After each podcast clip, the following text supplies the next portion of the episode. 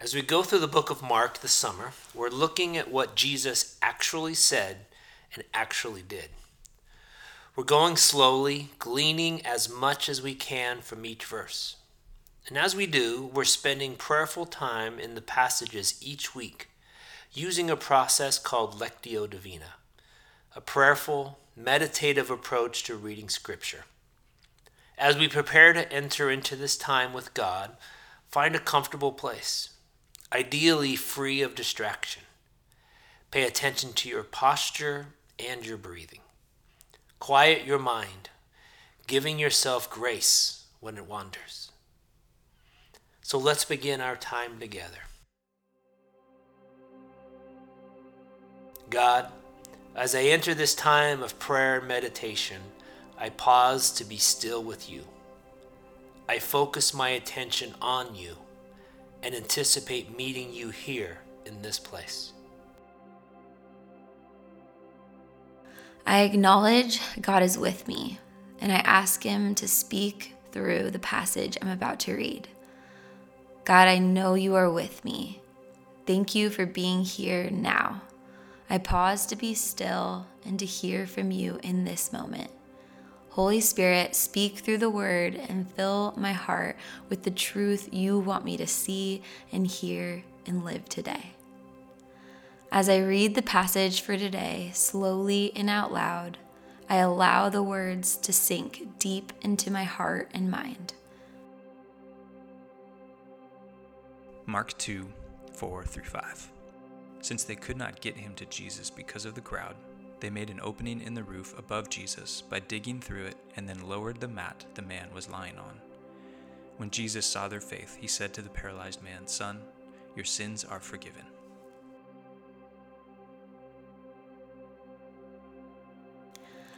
As I prepare to read the passage out loud again, I pause to pray.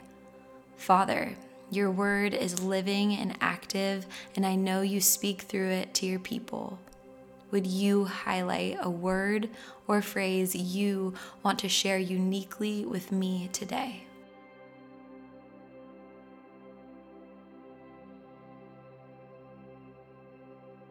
Mark 2 4 through 5. Since they could not get him to Jesus because of the crowd, they made an opening in the roof above Jesus by digging through it and then lowered the mat the man was lying on. When Jesus saw their faith, he said to the paralyzed man, Son, your sins are forgiven.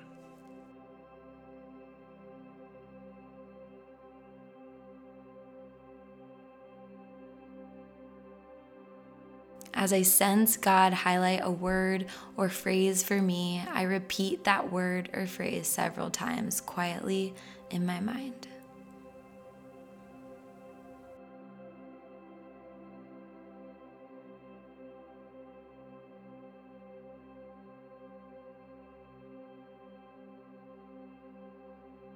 As I read the passage out loud one final time, I allow the passage in God's Word for me to sink in.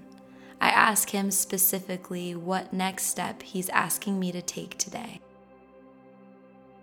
Father, how do you want me to apply this to my life today? Is there something I need to release to you?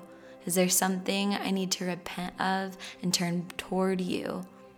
Is there something you're calling me to step into today?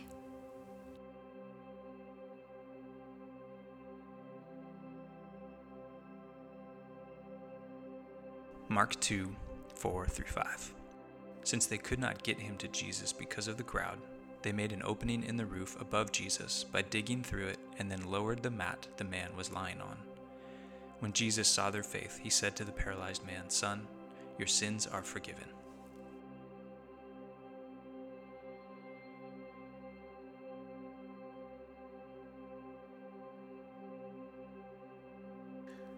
I write a single sentence that reinforces how he's asking me to apply what I experienced to my life today.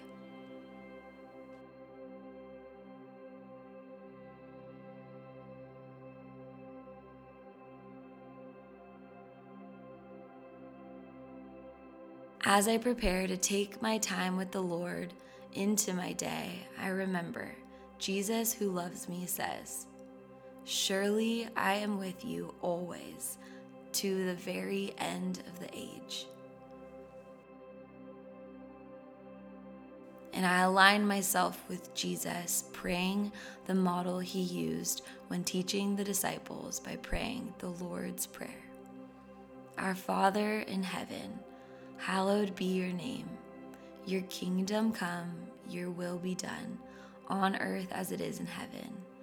Give us today our daily bread, and forgive us our debts, as we also have forgiven our debtors and lead us not into temptation, but deliver us from the evil one.